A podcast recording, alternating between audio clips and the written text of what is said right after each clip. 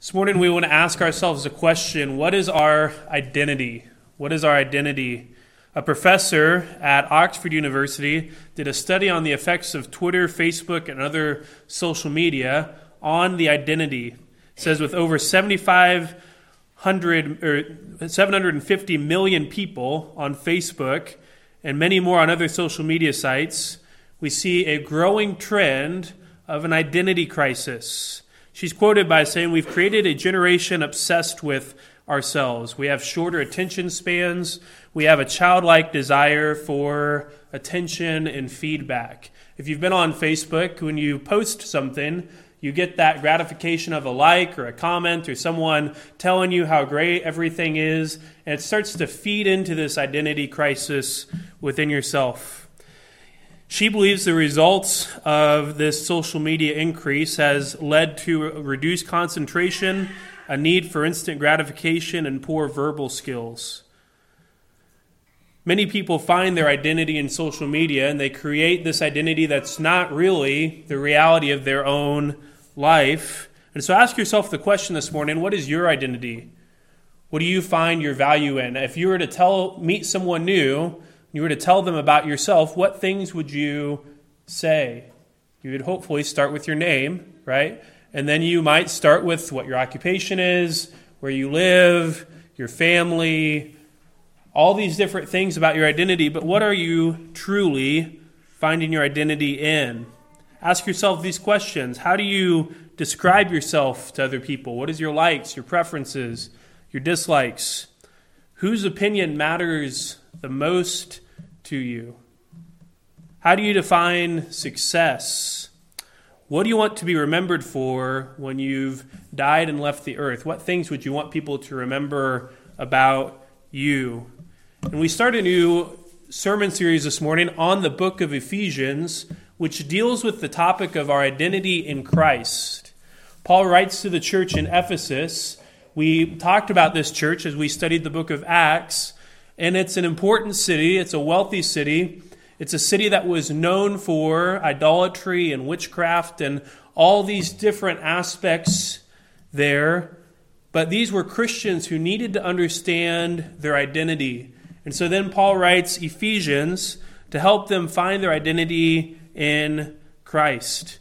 Now, Ephesians is a little bit more well known or popular of a book than Habakkuk was. When I said Ephesians, you probably knew where to look for it. When I said Habakkuk, you were probably looking in the table of contents trying to figure out where Habakkuk was. We've all probably heard sermons from Ephesians at one point or another, but we want to look at the whole book and say, what is the message of Ephesians for our lives? So next week we'll begin looking at the book, verse by verse. This morning we want to look at the whole book and talk about some of the different aspects of it. Most importantly, why should we study Ephesians? Why are we going to take the next several weeks and look at this book together? But before we look at those reasons, we first want to look at some of the background of the book.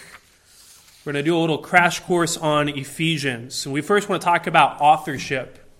Now, in Ephesians 1, verse 1, it says, Paul, an apostle of Christ Jesus by the will of God we can assume from that that Ephesians was written by Paul, and I think that is who wrote Ephesians. There's many other people who would claim that it's someone else that was writing the book claiming to be Paul. And I want to take a step back because you've probably heard other people talk about this. Why do we spend so much time talking about who wrote the book? Why are there people who don't believe that Paul wrote the book, even though it says it was written by Paul? There's a couple reasons. Number one, because Ephesians says that it was written by Paul, if you can prove that it wasn't written by Paul, then you can doubt the authenticity of the Bible. You can say that the Bible has a lie in it. And if the Bible lies about Paul writing Ephesians, what other things aren't true about the Bible? Now, some people want to say that Ephesians has a different writing style or theology from his other letters. And I would just say this that each letter that Paul writes is written to a specific church. They had specific issues. If someone was going to write a letter to our church, they wouldn't write a letter, they wouldn't use an old letter written to a church of 5,000 people. And why is that? Because we don't have 5,000 people here, because we're a smaller church. We have different people and we have different issues maybe than a church that is bigger would have. And so the book of Ephesians and the theology in the book of Ephesians reflects what was going on in that city. And so we can trust, I believe, that it was written by Paul. Secondly, we want to talk about the date. When was Ephesians written? I believe it was written sometime between 60 to 62 AD. This is when Paul was in prison. He had two different imprisonments, if you remember the book of Acts. He was once in prison in Caesarea for a couple years, and then he was later imprisoned in Rome. And so this happened sometime during those two imprisonments. This is a prison epistle.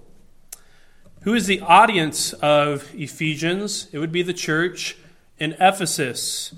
If you remember our sermon series in Acts last spring, we looked at Paul going to Ephesus in Acts chapter 19. Apollos, Aquila, and Priscilla had already beat him there and were starting this church, and he had to fix some issues. There's an issue of false teaching.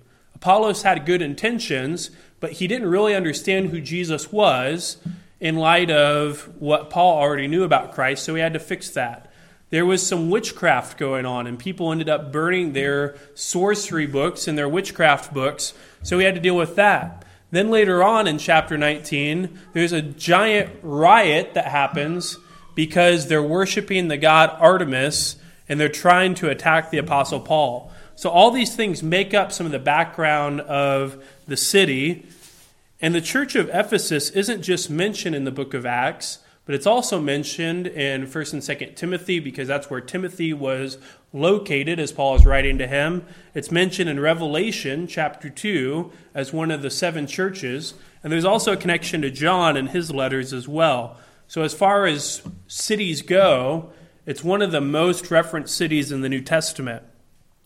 The historical background of the city tells us things that we already know from Scripture that it was a large city that it was a somewhat wealthy city, that it was known for its pagan idolatry and its witchcraft. It was especially known for the temple of Artemis or Diana, which was the center of pagan worship in the area. I lastly want to talk about some of the themes of the book of Ephesians. What are the different themes? And ultimately, I think the message of Ephesians is about our identity in Christ. How because we've been saved, because we've been redeemed by God, we have a new identity. We have a new way that we look at ourselves. There's some other themes as well in the book of Ephesians. The church is talked about and heavily emphasized. Not only tells us about our identity as Christians individually, but it shows us the identity of our church as well. How we grow and transform in Christ is also emphasized in the book of Ephesians. There's different verses on the household and marriage and fathers and children. And so this leads us all to this idea. The message of Ephesians, I believe, is this that our identity is in Christ, so we should live accordingly. As we're going to look at Ephesians, and the way it breaks up is that chapters 1 through 3 show us our identity in Christ, and then chapters 4 through 6 show us how we should live because of our identity. I think the message is that our, because our identity is in Christ, we should live accordingly, or we should live differently. And so, with that being said, I want to look at three reasons why we should study the book of Ephesians together. And the first is that we have been redeemed. We should study Ephesians because we have been redeemed. We just sang a song about our identity in Christ. I am not my own. It talks about that He's redeemed us, that He's given us a new name, a new identity. And Ephesians shows us this truth. It shows us how we've been redeemed, how we've been saved in several different places in the book. And so, for us to understand redemption, which means that we've been bought back, that we've been acquired by God, we need to look at some different truths about ourselves. First of all, we need to understand that we were dead in sin. Go to chapter 2 of Ephesians and look at verses 1 through 3. Ephesians chapter 2, verses 1 through 10 give us one of the most clear under explanations of the gospel in the New Testament. They're very famous verses. If you're going to share the gospel with someone, you could tell an unbeliever everything they need to know about the gospel here in these verses. And it starts with this it says in verse 1 And you were dead in trespasses and sins. If you're going to talk to an unbeliever, that's not going to be the that's not going to be the truth that maybe makes them feel the best or that encourages them the most. I don't know if I'd encourage you to just walk up to someone on the street and say, "By the way, you were dead or you are dead currently." This is what Paul says after he gives chapter 1, he says, "And you were dead in trespasses and sins." Now notice the past tense of that. You were dead. He believes that they're believers now. So what is he telling them? This is what your identity used to be. You used to be dead. Now, that doesn't make a lot of sense to us since we're all living here, since none of us have physically died yet. But that death signifies our past way of living. We were dead, and when you're dead, you can't do anything. You can't move, you can't do any action on your own. And it says that we were dead in sin. Sin had taken ownership of our lives, it had held us captive. There was nothing we could do to please God on our own. And he doesn't just stop with that in verse 2. He says, In which you once walked, following the course of this world, following the prince of the power of the air, the spirit that is now at work in the sons of disobedience. So not only were we dead, but the things that we did were sinful. We followed the course of this world. We followed Satan, who is the prince of the power of the air. A quick story about that. I once rode with an older gentleman that went to my church who wouldn't listen to the radio because he knew from Scripture that Satan was the prince of the power of the air. So he said anything that came through the radio waves was coming from the devil, so we didn't need to listen to any of it. We'll get to chapter 2 later. I don't think that's what Paul is talking about, but rather that Satan has a sort of dominion over the earth, that it's been that it's fallen because of sin and that he has this control over sinful humanity. In verse 3, among whom we all once lived in the passions of our flesh, carrying out the desires of our body and the mind, and were by nature children of wrath like the rest of mankind. So, what Paul is showing the Ephesians is this is what you used to be. You were dead in sin, you followed the course of the world, the way the world lived, and you lived for your own desires, for your own flesh, your own way of living. Now, why is this truth important for us to remember? First of all, it humbles us a little bit. Even those of us who are saved at a young age, those of us saved at an older age, this is all true for you if you're a Christian. That without God, without the gospel, you were dead. That there's nothing you could do to please God that you followed your own desires. And if God didn't intervene, you would have stayed dead. There's nothing any of us could do on our own to earn our salvation. So this gives us a sense of humility, shows us that this is what we deserved. Secondly, Paul's going to tell the Ephesians that because you're Christians, you shouldn't live the way that you used to.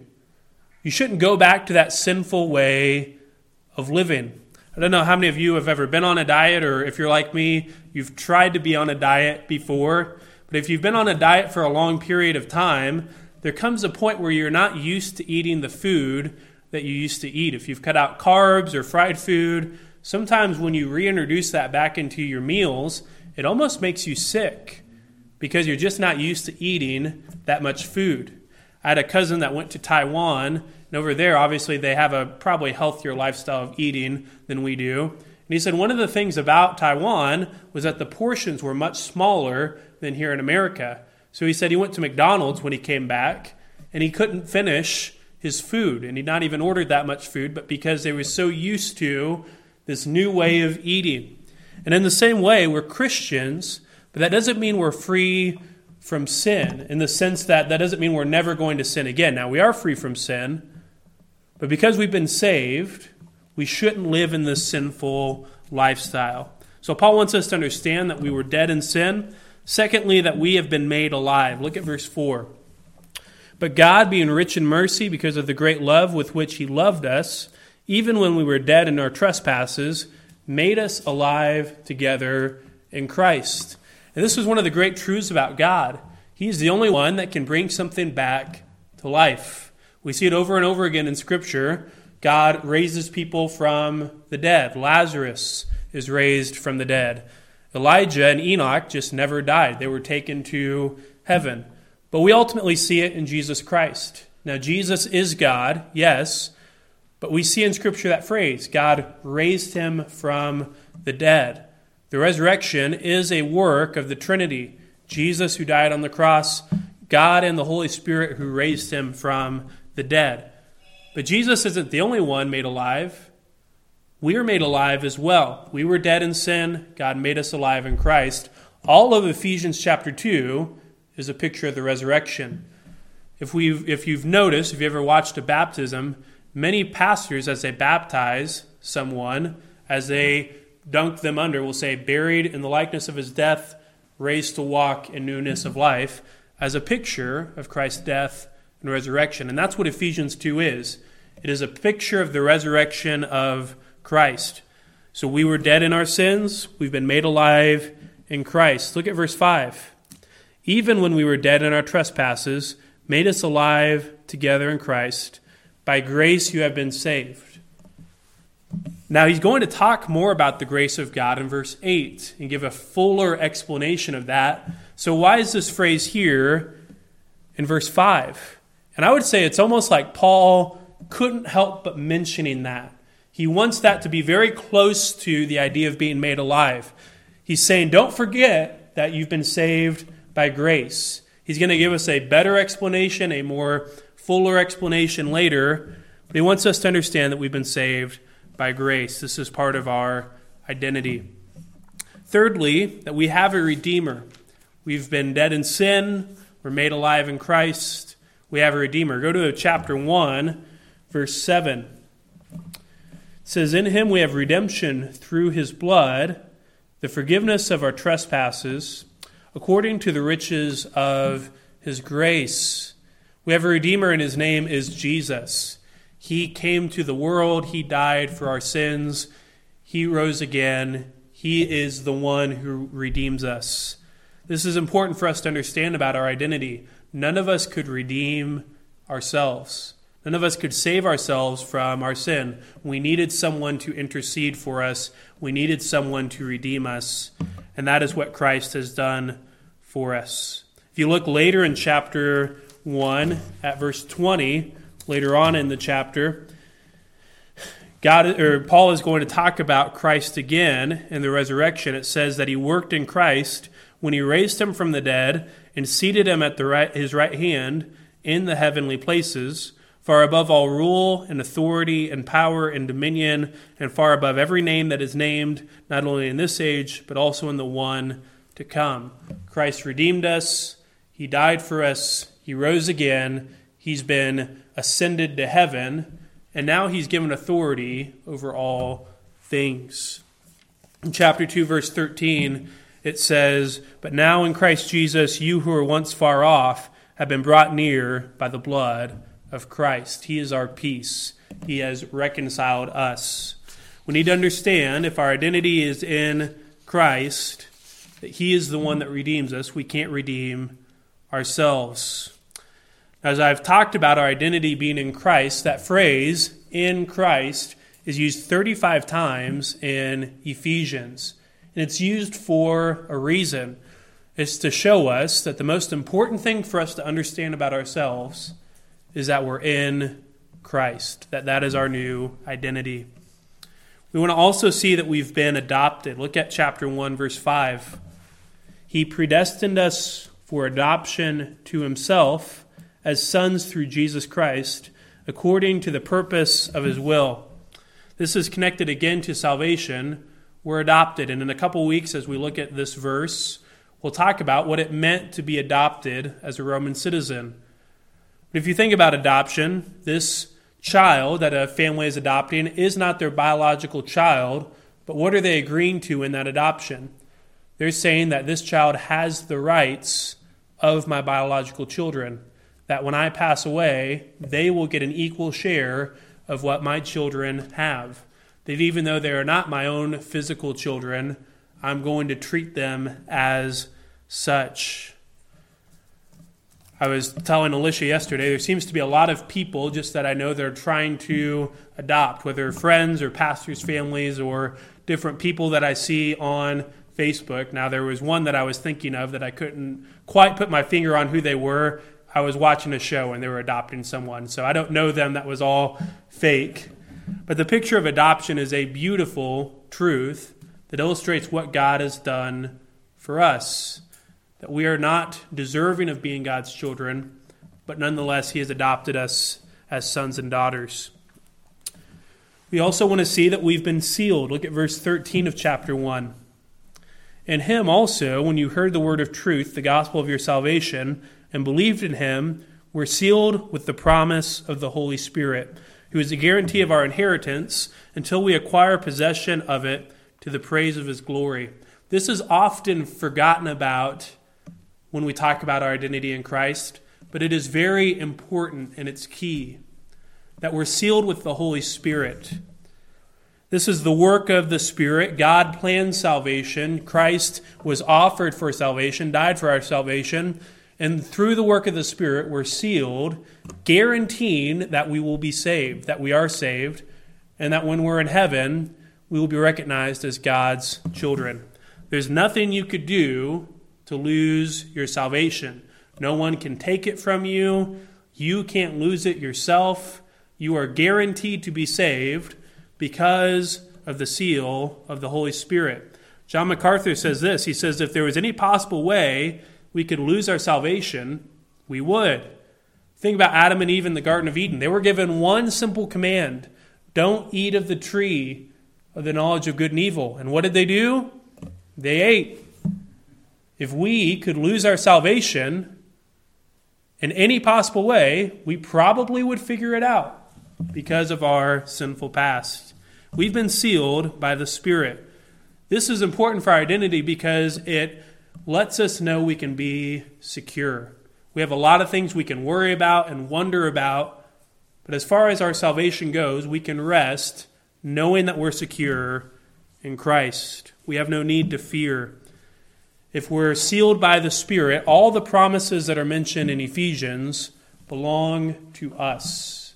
What does it mean to be sealed? It doesn't mean just to vacuum seal something, but it has this idea of an identity. They would seal letters with the king's seal. That showed someone that you were identified with something. As we've studied Revelation in Thursday Bible study, there's the mark of the beast, which illustrates those who are belonging to the Antichrist, who have rejected God. But then there's also the mark of the Spirit, those who God seals and shows that they are his own. We also want to see that we have an eternal hope. Turn to chapter 2, verses 6 and 7. We've not only been adopted and redeemed and made alive and sealed, but we have an eternal future hope in Christ. Back in chapter 2 and verse 6, it says, He not only made us alive, but He raised us up with Him and seated us with Him in the heavenly places. This shows us the full picture of the gospel. Christ died, rose again, and then ascends to heaven where he is seated. We were dead, we've been made alive, and then he raises us up with Christ and seats us in heaven, showing us that we have this eternal hope. As bad as life can get, as many trials as we'll go through, the different suffering that we'll face, if you're a believer in Jesus Christ, you have an eternal hope. It is going to get better. You will be in heaven one day with Christ. You will see him in all of his glory. And look at how Paul describes that. He's raised us up with him so that in the coming ages he might show the immeasurable riches of his grace and kindness towards us. What does that mean? We'll talk about it more in a couple weeks. But I would describe it as this We all know now, as Christians, that we were sinners, but we continue to realize just how sinful we were without Christ. As you're a Christian, as you grow in Christ, you're hopefully realizing that God is holy and just, and that before you were saved, you were sinful, and that gap is far greater than maybe you ever imagined it to be. What Paul is saying here is that there will be a time in heaven in our glorified bodies where we truly understand the grace of God. We see Jesus and all that he is, we see God and his holiness, and we realize the grace that it took God to save us. Let me put it this way I don't know if you've ever watched a home makeover show. They always show the house at the beginning in its worst possible condition. They leave laundry everywhere. Everything is just emphasized for how ugly it looks or how much it needs to be fixed and remodeled. And then throughout the process, you see them demoing things and taking things out. And then at the end, they always show you the new house and it's decorated and it looks nice and it's clean. But they do a before and after to really try to emphasize the changes that they've made in that renovation project. What we see here in this verse is that part of our eternal hope is we realize the grace of God that's been given to us in Christ. That's why in verse 8 of chapter 2 it says, For by grace you have been saved through faith, and this is not your own doing, it's a gift of God. Looking at that whole process, Paul says, How could any one of you think that you could be saved on your own? This is a gift of God. So, as we study the book of Ephesians together, we need to understand our identity in Christ that we've been saved, that we've been sanctified, that we've been adopted, sealed. We need to stop identifying ourselves by how the world sees us. We need to start identifying ourselves with how God defines us in His Word. This is what Ephesians is trying to show us. If you try to define yourself the way the world does, it will only leave you empty. It leads to anxiety, depression, hopelessness, discontentment, you can have everything the world would offer you, and it would still leave you empty. Because of our identity in Christ, Paul says in chapter 4, verse 1 I, therefore, prisoner of the Lord, urge you to walk in a manner worthy of your calling to which you have been called. Because these things are true about us, we should live differently. We shouldn't live in the way that we used to live. I'll put it this way I've been subbing at the local middle school. We got at the beginning of the semester a list of all the football players that play football for seventh and eighth grade. And the coach said this if you have to reprimand them or give them a log, which is like a punishment for them, not only will they run extra, but the whole team will run because of them. And he said at the bottom of the email, because they're football players for our team, we expect them to be the example. We expect them to live differently. And so, as those football players would mess around in my class and as they would talk back, I would remind them that if I tell their coach that they've been messing around, not only will they run, but the whole team will run because of them. And wouldn't you know it, it didn't take them very long to realize that they needed to shape up in class because they did not want to be the ones responsible for making the entire football team run. In the same way, because of who we are in Christ, it should lead us to live differently. There are no commands given in chapters 1 through 3 of Ephesians. There are over 30 commands given in chapters 4 through 6. This shows us how we live in Christ. And we'll look at it more in the coming weeks. But because we're in Christ, we should speak the truth in love, forgive others, imitate God, walk in love, make the best use of time. It transforms our household relationships. When we look at chapter 5, we'll see how husbands and wives interact with one another, how parents and children interact with one another, slaves and masters, all of these different relationships that we have. And then at the end of chapter 6, he tells us to put on the armor of God. We'll take much more time to explain all those things when we come to them, but it shows us this that because we're Christians, we are called to live differently. We also want to see that we've not only been redeemed, but the church has been called to grow in Christ. We should study Ephesians because we've been called to grow. We're going to look at three different passages that talk about the church in Ephesians. First, look at chapter 2, starting in verse 19. Chapter 2 is an interesting chapter. I said that verses 1 through 10, I believe, is one of the most clear explanations of the gospel in Ephesians in, in the New Testament. Then in, chap- in verses 11 through 22 of chapter 2, he kind of repeats himself. It's almost like he's saying the same thing over again, but this time he's not focused on individual salvation, he's focused on the church, more broadly speaking. He shows how the Jews and Gentiles are combined into one body. So look at verse 19. So then you are no longer strangers and aliens, but you are fellow citizens with the saints and members of the household of God, built on the foundation of the apostles and prophets, Christ Jesus himself being the cornerstone, in whom the whole structure being joined together grows into a holy temple for the Lord. In him you are being built together into the dwelling place of God. Paul's trying to show us not only our personal identity, but what our church is called to be. And here in Ephesians chapter 2, we see that we're part of the household of God, which is built on Christ. It says the foundation is the apostles and prophets, but the cornerstone is Jesus. You can't have a house without that foundation.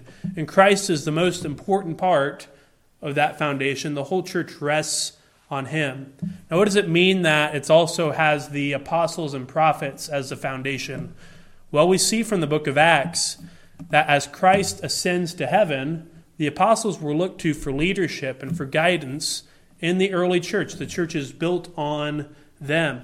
They would write the rest of the letters in the New Testament. And so we depend on those apostles who were called by Christ as the foundation for the church but they're not here today. There aren't apostles that are around now, even though some people would call themselves apostles. You don't need to call me Apostle Lance because I'm not one. I'm just a pastor. So we don't have that foundation here alive with us, but we do have it in God's Word. We have their example and we have their writings.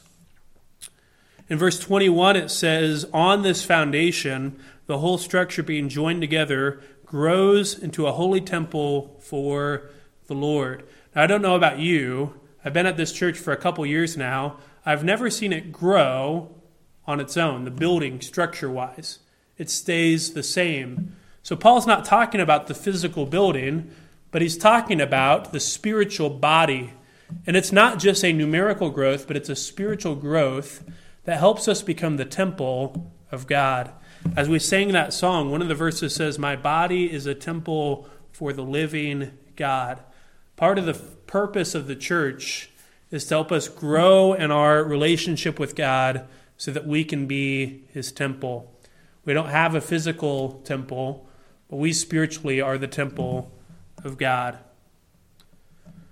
In verse 22, it says, In him you are being built together into a dwelling place for God by the Spirit. So we see here that Christ founded the church, we're built on him, and then he's calling us to grow. We also see this in chapter 4, verses 11 through 16. We want to see here that Christ not only founded the church, but he equips the church as well.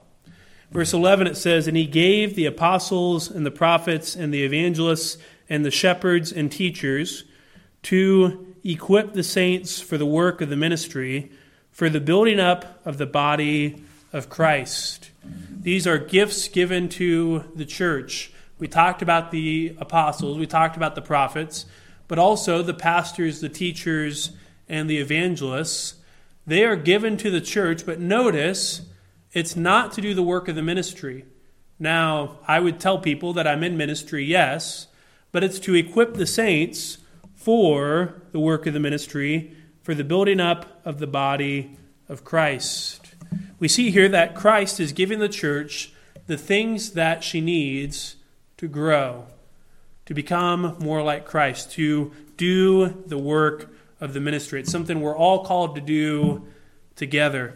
And then we see the goal until we all attain the unity of the faith and the knowledge of the Son of God to mature manhood to the measure of the stature of the fullness of Christ, so that we may no longer be children tossed to and fro by waves and carried about by every wind of doctrine, by human cunning, by craftiness and deceitful schemes.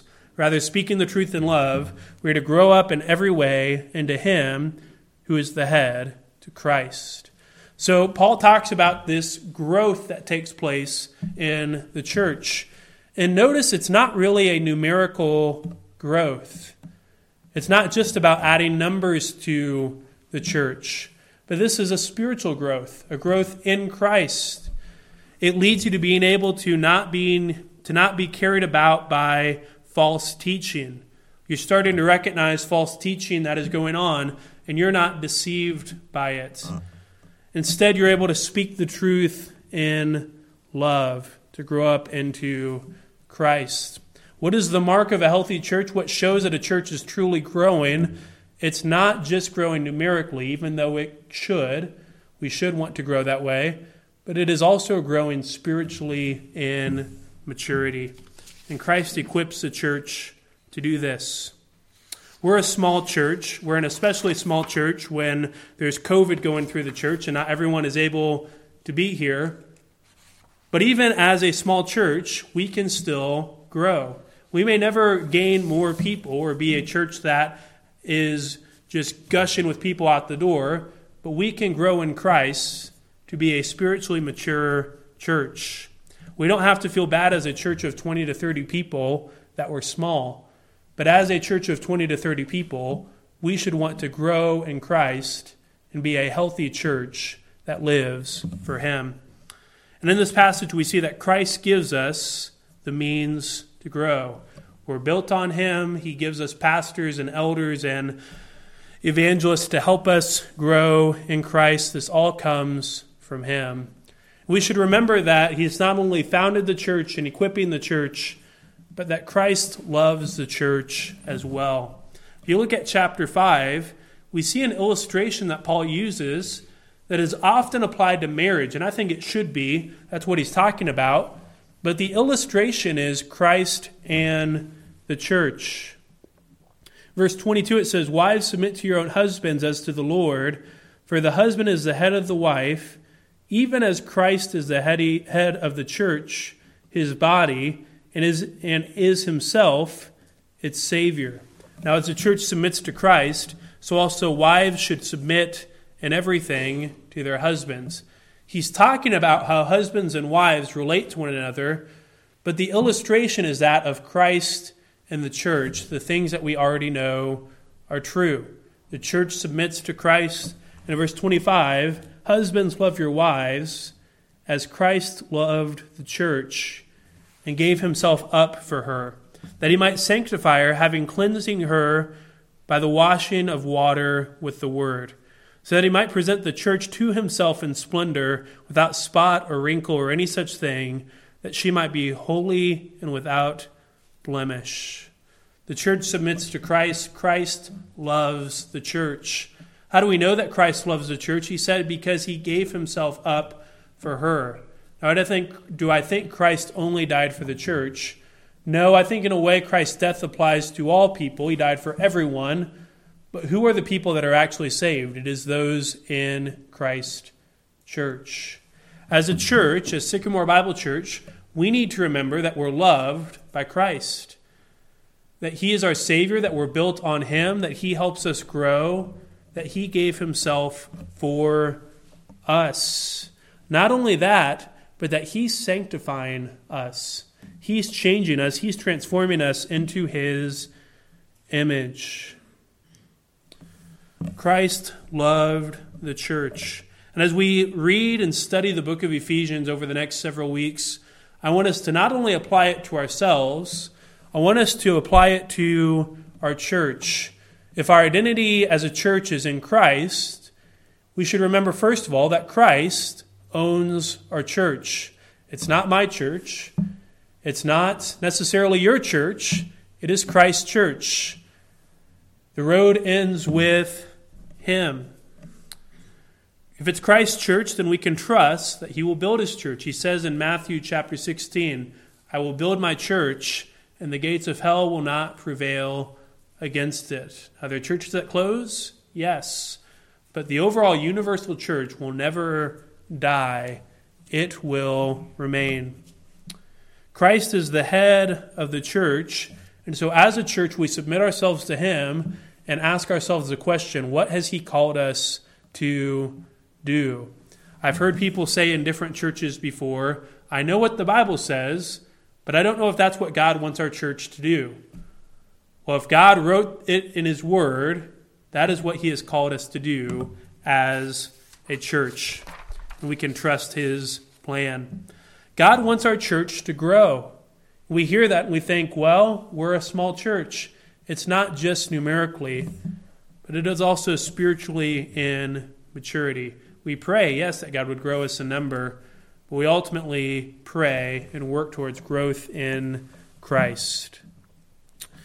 We lastly want to see that we should study Ephesians because God is worthy to be praised. God is worthy to be praised. We go back to chapter 1, we see that Ephesians begins with a doxology, a worship of God in the Trinity. It's a praise to God for what He has done. And all three persons of the Trinity are mentioned here. First of all, we see God the Father is praised. Blessed be the God and Father of our Lord Jesus Christ, who has blessed us in Christ with every spiritual blessing in the heavenly places. As he says, Blessed be God, he begins with the Father. And what has God the Father done for us? We see in the Old Testament, God the Father is largely at work, he's largely emphasized, and Christ later would come in the New Testament along with the Holy Spirit. But God the Father still works today. He, first of all, gives us spiritual blessings. All the spiritual blessings that are in Ephesians, and by the way, there's a lot of them. We talked about that in our first point. They come from God the Father. In verse 4, it says, Even as He chose us in Him before the foundation of the world. Now, what does that mean that He chose us in Him? Does that mean that we don't have free will? Does that mean that we don't have the opportunity that if we're chosen by God to be saved, there's nothing we can do about it? What I'm going to say about that is come back next week because we'll talk about that in next week's sermon. For now, I will say this that at the very least, we need to understand this passage to say that God has planned salvation from before time. I do believe that God has chosen us as Christians. I'll explain more about that next week. And as I preach this passage, I especially lean into that.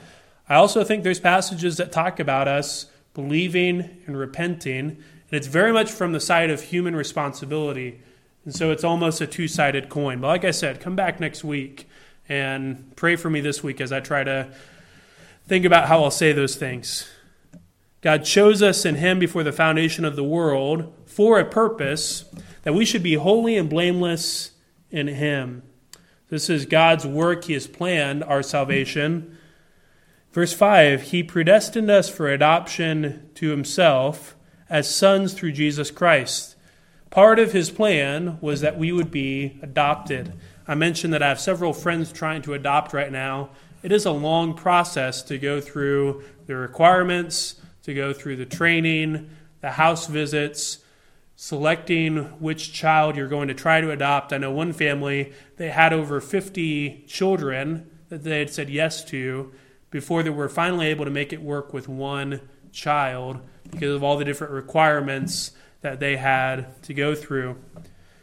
God planned out our adoption before time. He has made us sons and daughters for himself through Jesus Christ, according to the purpose of his will, to the praise of his glorious grace, with which he has blessed us in the beloved. That pr- phrase, to the praise of his glorious grace, is repeated time and time again in chapter 1 to show us that God is worthy to be praised. We see, secondly, God the Son is praised as well. In verse 7, in him we have redemption through his blood, through the forgiveness of our trespasses, according to the riches of his grace, which he lavished upon us in all wisdom and insight, making known to us the mystery of his will, according to his purpose, which he set forth in Christ, as a plan for the fullness of time to unite all things in Him, things in heaven and on earth. God the Father is to be praised for His plan of salvation. Christ the Son is to be praised because He accomplished salvation for us. It is one God in three persons, yes, but in salvation, they're doing different things. God the Father planned salvation, Christ accomplished salvation by coming to the earth. He was obedient to the will of God the Father. That's what's so unique about the gospel, as Philippians says. He was equal with God, yes, in the Trinity, but he humbled himself, coming to earth, being obedient to the point of death. We can praise Christ because he has redeemed us. In chapter 2, it says, He is our peace. He has made peace with God through his death. Lastly, we can praise God, the Holy Spirit, for his work. We already mentioned this, but in verses 13 and 14 of chapter 1, the Holy Spirit has sealed us. He has sealed our salvation so that we can have this hope. God planned our salvation, yes. Christ died for our salvation, yes. But if it was not for the work of the Spirit, we would always be wondering, am I really saved? That sin that I committed that I know I shouldn't have, did it break fellowship with God? And there are people who believe that.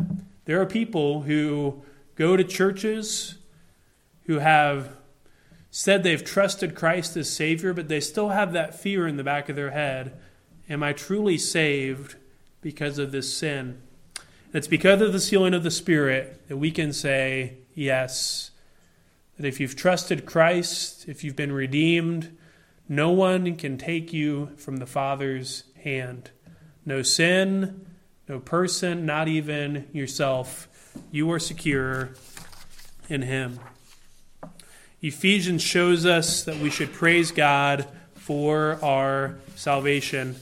It is not just a book about us, but it is a book about God and what He's done for us.